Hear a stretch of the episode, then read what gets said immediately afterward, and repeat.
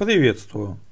Вы слушаете радио 1С Enterprise, второй сезон, 27 эпизод. Публикация от 3 марта. Наш любимый отрывной календарь сообщает, что это Всемирный день защиты слуха. А, в инженерном смысле можно, наверное, бы добавить день защиты слуха от всякой разной ерунды. То есть мы защищаем слух тем, что не слушаем разнообразные глупости, а больше занимаемся делом. Ну вот, например, в нашем авторском подкасте, он же радиопередаче, мы занимаемся тем, что разбираем различные аспекты разработки на платформе 1С предприятия, рассказываем просто о сложном и всегда смело двигаемся в ту сторону, куда еще не заглядывали. Меня зовут Никита Зайцев. Наш проект поддерживается фирмой 1С для вендора. Профессиональное и, конечно же, разнообразное развитие специалистов нашего с вами сообщества разработчиков входило, входит и будет входить в число первых приоритетов. Темой нашей сегодняшней беседы является разбор весьма популярного, причем как в позитивном, так и в негативном смысле популярного технического паттерна, а именно паттерна хранения логов в информационной базе. То есть такой ситуации, когда разработчик предусматривает хранение каких-то фрагментов лог-файлов в инфобазе, ну то есть через объекты данных информационной базы 1С предприятия. Паттерн этот весьма популярный, но и весьма и весьма спорный. И разбирать мы его будем, разумеется, ни в коем случае не в рамках какого-то очередного эпизода Великой битвы остроконечников с тупоконечниками, а в спокойном стиле инженерного анализа. Мы все-таки инженеры, а не работники медийного фронта. Нас интересует конкретика. Аргументы за, аргументы против, недостатки, преимущества того или иного варианта и основания для принятия проектных решений в тех или иных конкретных ситуациях, конкретных производственных задачах. Вот такой у нас на сегодня план. Поехали! Прежде всего, как это в нашем инженерном обыкновении, мы попробуем определиться с полем деятельности, то есть понять, а с чем именно мы имеем дело, с чем именно мы собираемся работать. Вот лог-файл это, собственно говоря, что? Что мы понимаем под этим ну, весьма таким общим расплывчатым термином. И с технической стороны все очень просто. Лог-файл мы можем определить как некую совокупность неких записей, повествующих о неких исторических событиях, имевших место в нашей информационной базе, то есть некую летопись. Ну, легкий перебор, конечно, с э, словом некий, но в целом все верно. Некая летопись. Но вот с прикладной точки зрения, с прикладной стороны все немножко интереснее, и мы должны будем констатировать, что наши лог-файлы подразделяются, ну, как минимум на два основных класса, каждый из которых обладает своим физическим и прикладным смыслом. Мы имеем дело с журналами и мы имеем дело с протоколами. Это похожие технически формально по формату, но по сути принципиально разные сущности. Давайте попробуем разобраться, а в чем же между ними разница. Итак, что же такое журнал? Очевидно, что функционирование информационной базы 1С предприятия складывается из множества относительно элементарных операций, совершаемых относительно элементарными объектами. Объектами данных, объектами программного кода, какими-то информационными объектами, находящимися на вот такой, наверное, самой нижней э, границе, на нижнем уровне функциональной декомпозиции. Каждый из этих элементарных объектов э, очень хорошо все знает сам про себя и про элементарную операцию операцию, которую он в настоящий момент выполняет. И вот именно об этом он может сделать запись в логе. Он знает про себя, знает про операцию, но ничего или почти ничего не знает о контексте, о вышестоящем информационном объекте, о каком-то общем замысле, процессе, алгоритме. Вот с позиции элементарного объекта ничего этого не видно. Элементарный объект может только зафиксировать себя и свое конкретное действие. Ну, например, можно посмотреть в журнал регистрации любой информационной базы. Обратите внимание, что он так и называется – журнал. А, и увидеть вот то самое множество элементарных событий, которые зафиксированы элементарными объектами. Это мы называем журналом. Попробуем пояснить на аналогии. Предположим, у нас имеется предприятие и в нем работает энное количество сотрудников, возможно, большое количество сотрудников. Каждый из них ведет свой персональный журнал учета рабочего времени, где фиксирует элементарные свои задачи, элементарные действия. День, время, задачу, ну и возможно какое-то примечание, где описывается результат или еще какая-то дополнительная информация присутствует. Вот это журнал. И совокупность таких персональных журналов, если мы их сложим в одну большую таблицу, у нас получится получится журнал учета рабочего времени всего предприятия в целом. Вот это мы называем, повторюсь, журналом. А, важный момент.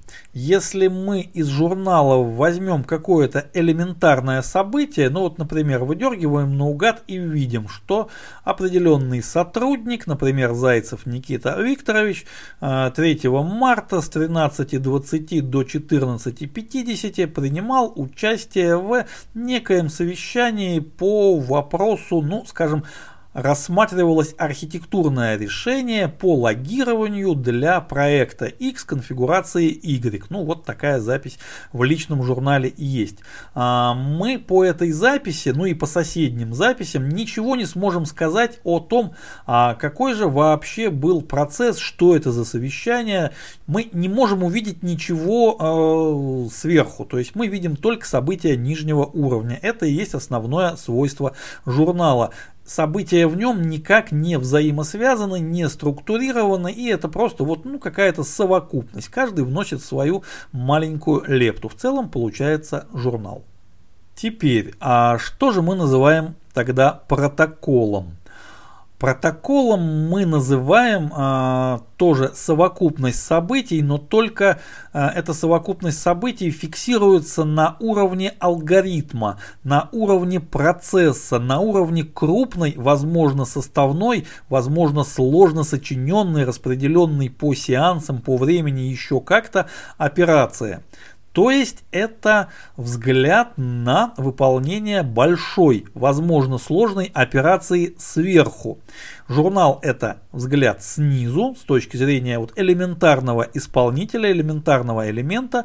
А, протокол это взгляд укрупненный, взгляд сверху, и этот взгляд позволяет охватить весь процесс, весь алгоритм целиком. Ну, я намеренно не использую здесь термин бизнес-процесс, чтобы не получилась вот какая-то одноименность с объектом метаданных наших конфигураций. У нас есть такой объект, но а, здесь мы слово процесс используем именно в его нативном таком словарном значении. Это не объект данных, не объект кода, это именно совокупность действий пользователей и ответных действий нашей информационной системы. И вот а, самые важные крупные события в рамках этого процесса, зафиксированные вместе, обладающие последовательностью и внутренней структурой, вот именно такую совокупность мы называем протоколом. Продолжая нашу аналогию, вот если бы на совещании присутствовал специальный сотрудник с ролью протоколист, неважно выделенный или совмещаемый, и вот он бы на листе бумаги записывал основные моменты нашего мероприятия, ну как то время начала, кто был организатором, тема, основные узловые моменты течения совещания. Ну, например, на 29 минуте ключевой вопрос был поставлен на голосование. На 42 минуте представитель службы технической поддержки попытался вступить в физическое единоборство с главным проектировщиком, ну, чтобы как-то усилить свою аргументацию. А, но все закончилось относительно мирно. Ну и в конце там а, какой-то результат фиксируется. Например, организатор охарактеризовал мероприятие как яркое, очень впечатляющее, но, к сожалению, мало продуктивное. И вот такой лист бумаги, подшитый в соответствующую папку, и будет представлять собой протокол совещания, то есть взгляд на произошедшее с позиции большой операции, с позиции бизнес-процесса, с позиции алгоритма. Очень важный момент. Согласитесь, что по журналу, то есть по совокупности элементарных событий, ну, наверное, в каких-то случаях можно попробовать восстановить общую картину, вот посмотреть на произошедшее с более высокого уровня декомпозиции, но это возможно далеко не всегда. И даже если мы возьмем вот э, личный журнал конкретного сотрудника, принимавшего участие в этом гипотетическом совещании, и если он не забыл вписать туда это событие и не постеснялся тоже, не забыл указать в качестве примечания какую-то запоминающуюся яркую деталь, ну, например, а, где-то ближе к концу этот добрый человек, дальше следует фамилия, попытался меня придушить, но ничего не вышло, ну, наверное, тогда мы могли бы попробовать восстановить общую картину, не факт, что получится.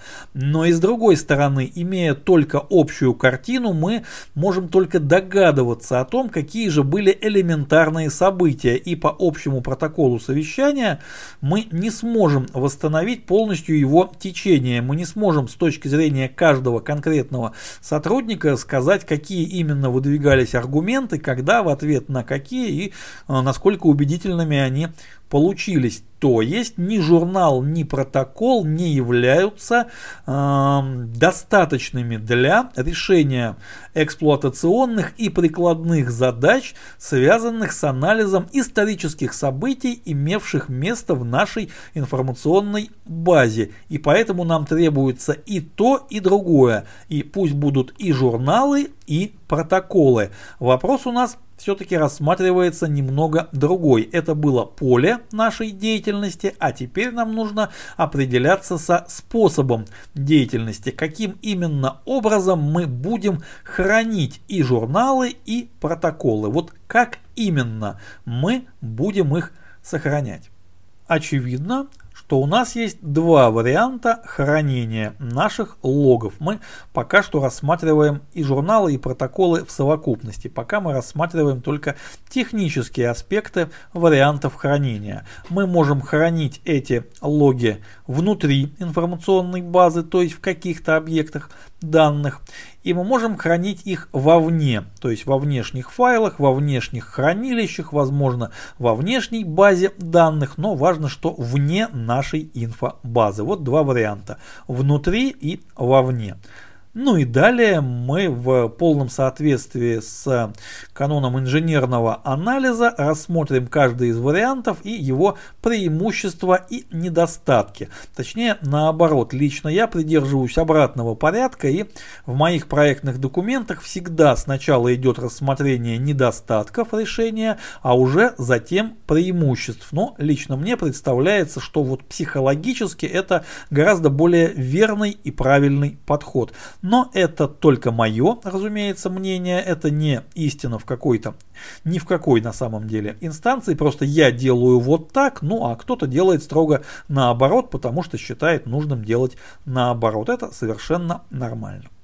Начнем с варианта внутри. Мы храним наши логи внутри информационной базы.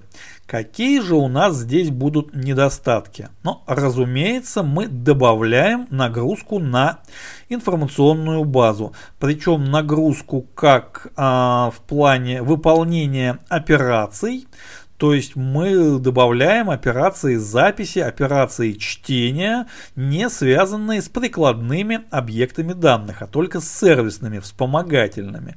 То есть э, мы добавляем нагрузку на аппаратные ресурсы нашего комплекса. Также мы добавляем нагрузку в плане объема хранимых данных. А, объем информационной базы у нас увеличивается и дело даже не только в том, что мы вынуждены хранить больше данных в самой информационной базе, у нас есть еще и длительный, распределенный во времени и пространстве эффект. Эти наши служебные сервисные данные будут попадать в резервные копии, то есть резервная копия информационной базы будет содержать вот эти вот сервисные вспомогательные данные. И объем резервных копий, соответственно, будет тоже увеличиваться, а их нужно хранить, их нужно обслуживать и тому подобное. То есть недостаток это усиление, увеличение нагрузки на информационную базу.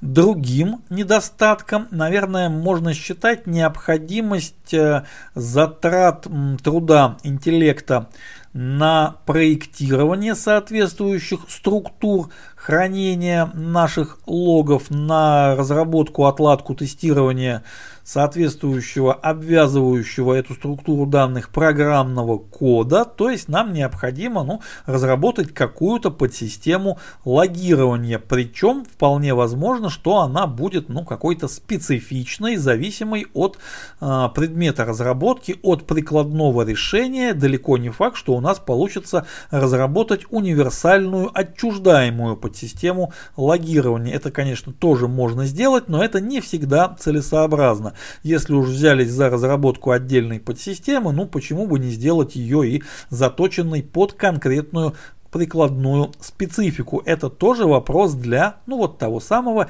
гипотетического совещания у, а, ну, по архитектурным вопросам. А, но, тем не менее, это тоже можно записать в недостатки решения с точки зрения трудозатрат, причем высококвалифицированных трудозатрат далеко не бесплатное. Этот вариант требует, требует времени, требует труда. Теперь о преимуществах варианта внутри. Как минимум, мы можем быть спокойны за консистентность и целостность тех данных, которые мы записали в рамках логирования.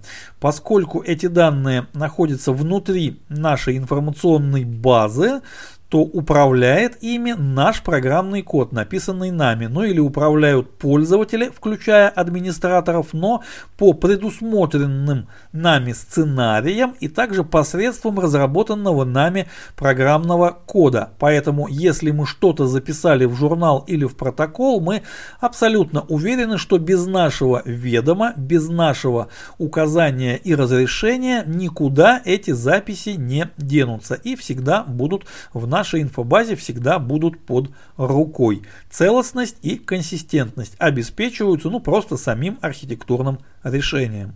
Другим преимуществом варианта внутри является относительно высокая доступность э, журналов протоколов для потребителей и пользователей нашей информационной базы, поскольку все внутри нам, как разработчику прикладного решения, достаточно прописать соответствующие права доступа, ну и реализовать какое-то интерфейсное решение для чтения лог-файлов. От пользователя не потребуется никаких дополнительных телодвижений, никаких коммуникаций, обращений к каким-то внешним внешним службам, к администраторам с просьбой что-то прочитать, прислать, предоставить. Все внутри базы и работа, ну, буквально вот в рамках одного окна просто открыли нужную форму и увидели необходимый нам лог.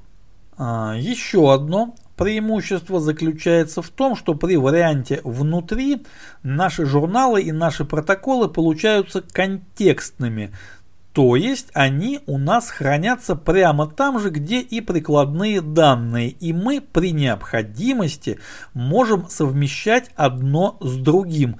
То есть мы можем, ну, во-первых, анализировать наши логи э, средствами, доступными нам как разработчику на платформе 1С предприятия, то есть запросами, то есть схемами компоновки. И здесь нам опять же не требуется никакой внешний инструментарий. Мы просто пишем запрос и получаем соответствующую выборку. Плюс эту выборку мы можем сопоставить с объектами данных, то есть дополнить протокол любыми необходимыми атрибутами документами и анализировать в комплексе как протокол крупной операции алгоритма процесса, так и э, какие-то его свойства, его качества, то есть наш протокол, ну если речь именно о протоколе, хотя и о журнале наверняка тоже можно такое же сказать, может быть составной частью бизнес-логики нашего прикладного решения. И в случае хранения внутри у нас это получается ну, практически бесплатно. Ничего дополнительно нам не требуется. Теперь посмотрим на вариант вовне. И, наверное, можно сказать, что его преимущества и недостатки, ну, почти что зеркально отражают недостатки и преимущества варианта внутри. Но в самом деле, дополнительной нагрузки на информационную базу у нас не возникает, поскольку используется внешнее хранилище, но при этом нельзя сказать, что нагрузки не возникает вовсе. Например, проблема с э, необходимостью хранить э, наши журналы и протоколы где-то на какой-то дисковой подсистеме, то есть затраты дисковой памяти у нас явно меньше не становятся в целом для предприятия эксплуатанта. И это касается даже даже и резервного копирования, потому что если журнал или протокол важен нам для а, процесса эксплуатации информационной системы, то его имеет смысл резервировать, как и любую другую критичную информацию. Под критичной здесь понимается та информация, которую потерять нельзя. Если логи нам нужны в течение какого-то определенного времени, мы не просто должны их хранить, но еще и резервировать. То есть дисковой памяти мы в общем случае меньше не затратим, но объем самой инфобазы у нас при этом не увеличивается. А это означает, что с инфобазой ну, как-то проще, быстрее работать, различные административные операции тоже выполняются быстрее, и всякий, кто обладает опытом эксплуатанта, серьезных информационных баз на платформе, один из предприятий скажет, что чем меньше объем базы, тем в общем случае проще с ней работать, и вот лучше бы базы были поменьше. Пусть их будет, может, чуть больше, но пусть они будут относительно небольшими по объему. И вот вариант вовне нам это дает, и это его преимущество. Ровно то же самое можно сказать и о любом другом виде нагрузки на аппаратные ресурсы нашего комплекса. Необходимость записывать логи никуда не исчезает и нам при этом, разумеется, нужны будут и процессорное время, и оперативная память, и пропускная способность сети, ну и все такое прочее. Но, в отличие от варианта внутри, вариант вовне может использовать специализированные и очень высокопроизводительные инструменты для такой записи. Не обязательно внешнее хранилище будет являться чем-то реляционным. Это может быть специализированный, заточенный именно под хранение логов инструментарий, и его производительность будет существенно выше, то есть затраты аппаратных ресурсов будут ниже, чем при варианте внутри. И это безусловное преимущество варианта вовне.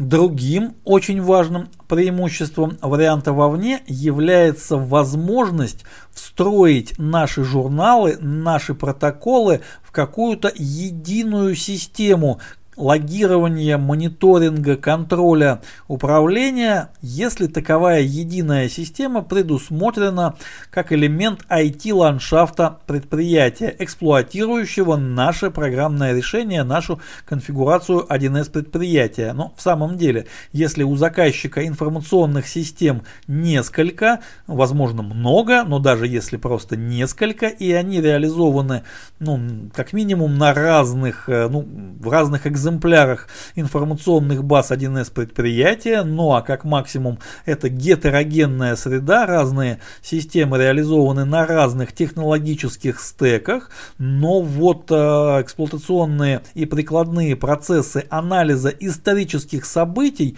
которые происходили в этих системах, устроены как-то унифицированно, единообразно для всего предприятия. Имеется какая-то общая система логирования, куда мы можем обращаться, причем как а, через интерфейс пользователя, так и через программный интерфейс, через какие-то API. Мы можем туда обращаться как а, для записи, так и для чтения информации из журналов и протоколов. И эта информация будет читаться совокупно из всех элементов IT-ландшафта, из всех информационных систем. Вот здесь вариант вовне ну, является однозначно превосходящим вариант внутри, потому что вариант внутри ну, говорит нам, что нужно затем как-то собирать, как-то консолидировать отдельные журналы, отдельные протоколы, разбросанные по конкретным инфобазам, и это дополнительные трудозатраты, то есть надо строить какую-то дополнительную еще систему консолидации. В случае, если у нас есть внешнее хранилище общее для всех элементов ландшафта, то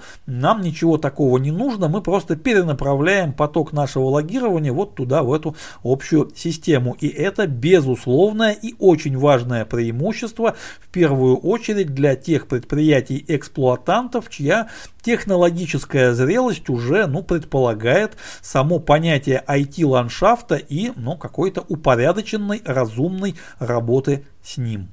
Продолжая анализ той же техники, мы убедимся, что и Недостатки варианта вовне являются зеркальным отражением преимуществ результата внутри. Но в самом деле внешнее хранилище не дает нам никакой уверенности, никакой даже не то что гарантии, а даже уверенности ни в целостности, ни в консистентности помещаемых туда данных, ни даже в подконтрольности этих данных нашему программному коду, ну либо потребителям, пользователям э, наших интерфейсов ресурсов нашей информационной базы. Поместить-то, может быть, мы туда что-то и поместили, а вот останется ли оно там, мы этого не знаем. Ну, смотрите, самый простой случай это когда мы делаем записи в журнал регистрации, а это все-таки внешнее хранилище, пускай и тесно, теснейшим образом связанное с инфобазой, но все-таки оно внешнее.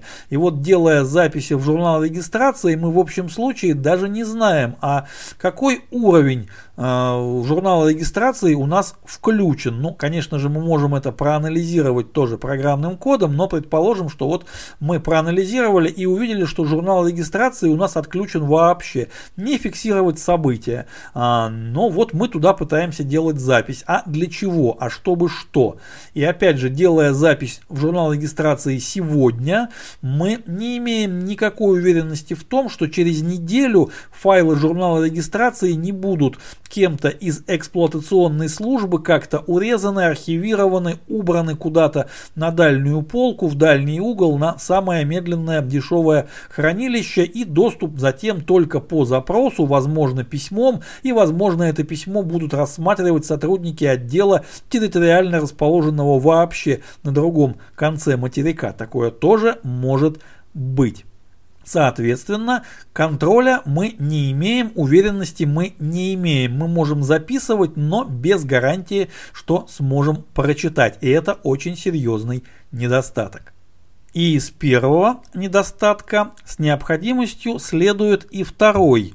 А, чтение записанных ранее журналов и протоколов в случае варианта вовне у нас не будет контекстным. Ну, во-первых, у нас вообще может не быть никакого программного интерфейса для чтения логов. Это тоже возможно. Инструментарий, который нам предоставляет внешнее хранилище, может не предусматривать чтение. Писать-то вы пишите, а читать, пожалуйста, ходите в другую систему. То есть прочитать фрагмент журнала или протокола э, в совокупности с прикладными объектами данных информационной базы, причем в рамках интерфейса нашей конфигурации, мы, ну, скорее всего, не сможем сможем. А если и сможем, то для этого потребуются вполне возможно какие-то дополнительные и нетривиальные усилия. Простым запросом мы здесь ни в коем случае не обойдемся. И это тоже очень серьезный недостаток. Ну и отдельной короткой строкой следует упомянуть о том, что и сама по себе возможность доступа пользователей нашей информационной базы к внешним хранилищам журналов и логов прямого доступа, неважно через интерактивный или программный интерфейсы, может попросту отсутствовать и требовать каких-то организационных мероприятий, коммуникаций, запросов, ответов и, как следствие, времени. То есть решение эксплуатационных и прикладных задач, где требуется анализ исторических событий, может существенно затягиваться и тем самым эти задачи могут ну попросту обесцениваться. Это тоже очень важный момент и вариант вовне в этом моменте серьезно проигрывает варианту внутри. Ну что же, Время подводить первые итоги и делать первые выводы.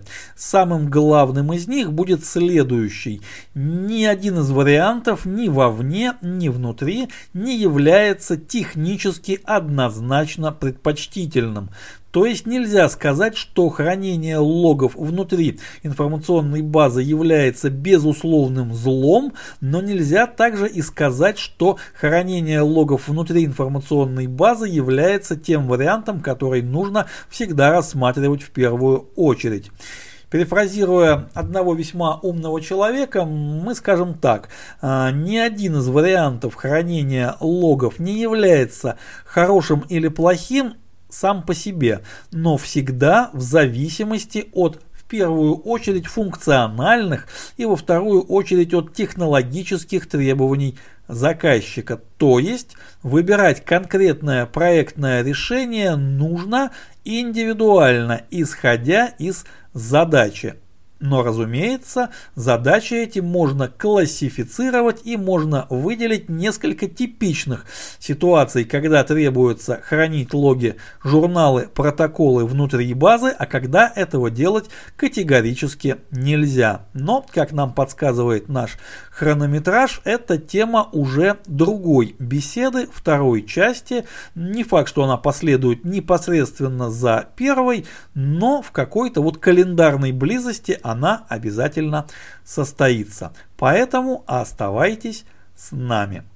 На этом наша сегодняшняя радиопередача завершается. Следующий выпуск, как обычно, в четверг, но будем стараться не отставать от графика, несмотря на все какие-то побочные препятствия.